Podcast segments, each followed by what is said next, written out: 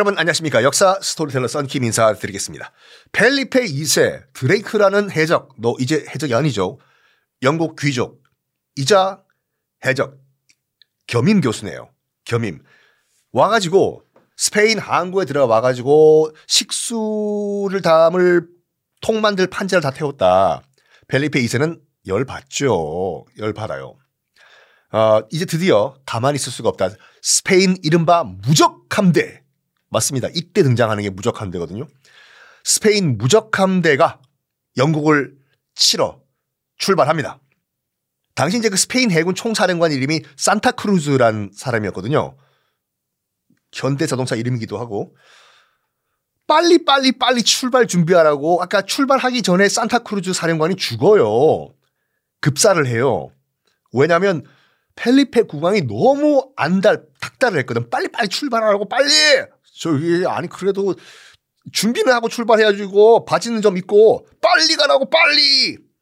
그래가지고 기록을 보면은 산타크루즈가 너무 스트레스를 받아가지고 급사를 했다라고 해요. 어 산타크루즈 꼴까닥. 새 지휘관을 또 임명을 해요.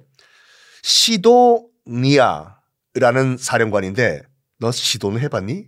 대한민국은 총 16개의 시도로 구성돼 있죠. 이 시도니아라는 새 지휘관요.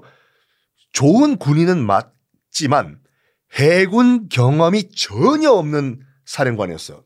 딱 봐도 번, 낌새 나오죠. 저요. 영국과 싸우면서 이 스페인 무적 함대가 시도니아도 알았어. 난 해군 경험이 전혀 없는데 나, 내 나보고 무적 함대 지휘관이 되라고? 그래가지고 계속 계속 부탁을 해요. 제발 나 좀 해고시켜 달라고 해고시켜 주십시오, 국왕님. 그게 통할까? 쉴데 없는 소리 하지 말고 빨리빨리 영국 칠 준비나 하라고. 그래서 드디어 운명의 1588년 드레이크가 스페인 해군 기지를 어, 습격해가지고 다 태워버린 게 1587년 1년 전이죠. 1년도 안 돼서 출발을 합니다. 뭔가 불안해. 그 식수통 괜찮을까 그거? 자, 아 어디에 도착하냐면 일단 여러분 그 스페인 무적 함대가요. 그 이제 아르마다라고 이제 부르는데 어 자기 스페인에서는 스스로 자기네 함대를 무적 함대라고 부르지 않았어요. 남이 지어준 별명이에요. 무적 함대가 아르마다라고. 특히 영국이 무적 함대라고 부르기 시작했거든요. 스페인 함대를. 왜? 놀리려고. 너희들 적이 없다면서 우리 영국 거지들한테 왜 다 박살나냐고. 아이고 무적 함대네 무적 함대. 라고 하면서 영국인들이 조롱하려고 지어준 이름이 아르마다 무적 함대거든요. 그래서 스페인 사람들한테 아르마다 자랑스러워하냐 물어보면 열받아 할걸요. 하여간 운명의 1588년 칼레에 도착을 했습니다. 칼레? 어디선가 많이 듣던 도시 아니에요, 여러분? 아이, 프랑스 살 때 등장 많이 했죠. 칼레 시민의 저항. 그 동상도 만들었다고 말씀드렸잖아요. 뭐, 생각하는 사람을 만든 로댕이. 혹시 기억이 안 나시는 분들은 프랑스사 다시 한번 복습해 보시기 바랍니다. 칼레. 칼레 해협에 도착을 해요. 그 해협이요. 이름이 두 개예요.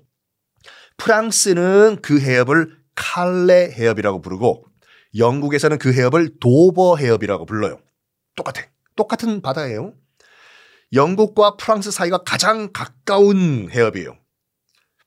뭐 막말로 조련 선수 혹시 조련 선수의 이름을 아시는 분들은 기억하시는 분들은 올해 꼭 건강 검진하시기 바랍니다. 어 대한해협을 물개처럼 수영해서 건너신 분이거든요. 부산 출발해가지고 일본까지. 요요 칼레 해협, 도보 해협도 맘만 먹으면 수, 영해서 건널 수 있는 그런 거리.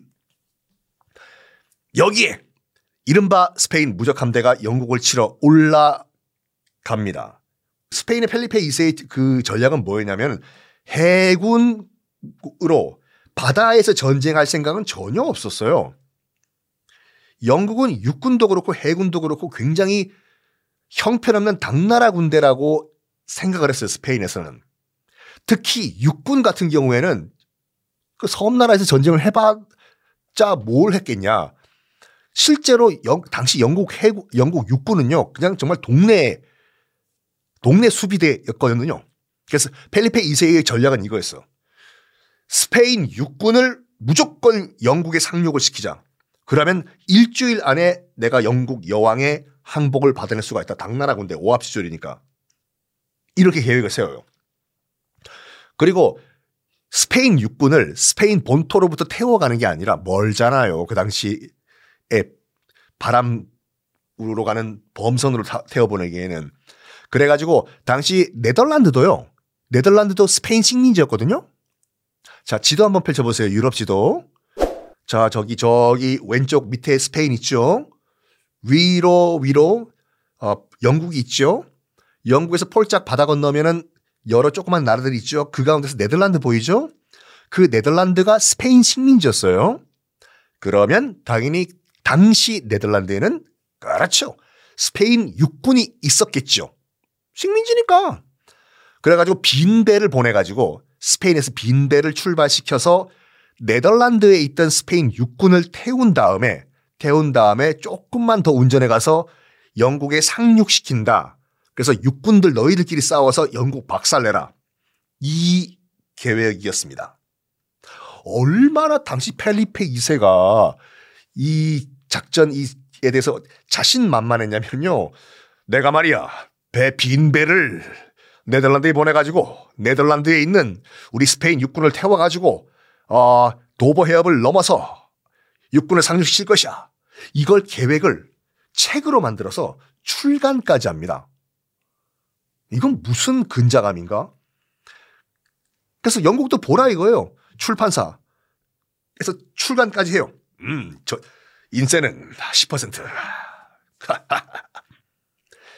그런데 얼마나 준비가 안 된 그런 작전이었냐면 그러니까 도버 해협, 그러니까 지금 칼레 있지 않습니까? 도착해 보니까 수심이 너무 낮아 가지고 스페인 무적 함대 같이 큰 배가 접근을 못 해요. 항구에 다 가야지 육군을 태울 거 아닙니까? 그래가지고 어 야야야 네덜란드 수심이 이렇게 얕았냐? 큰 배가 접근을 못하네. 저기 장군님 옆에서 뭐가 달려드는데요? 바퀴벌레인가? 이른바 그 당시에 네덜란드에서는요. 네덜란드의 바다의 거지단 제가 꾸며낸 얘기가 아니라 진짜 있, 있, 있는 표현이에요. 바다의 거지단이라는 네덜란드의 조그만 해적들이 있었어 이게 조그만 뭐 배를 끌고 다니는 이 네덜란드의 바다의 거지단들이 야! 스페인 배 털자! 나와 이놈들아! 스페인 우노 도스레 꽈트로 계속 괴롭히는 거야 야! 저리 가! 저리 가! 저리 가라고! 빡! 자, 이 공격 어떻게 전개될까요? 다음 시간에 공개하겠습니다.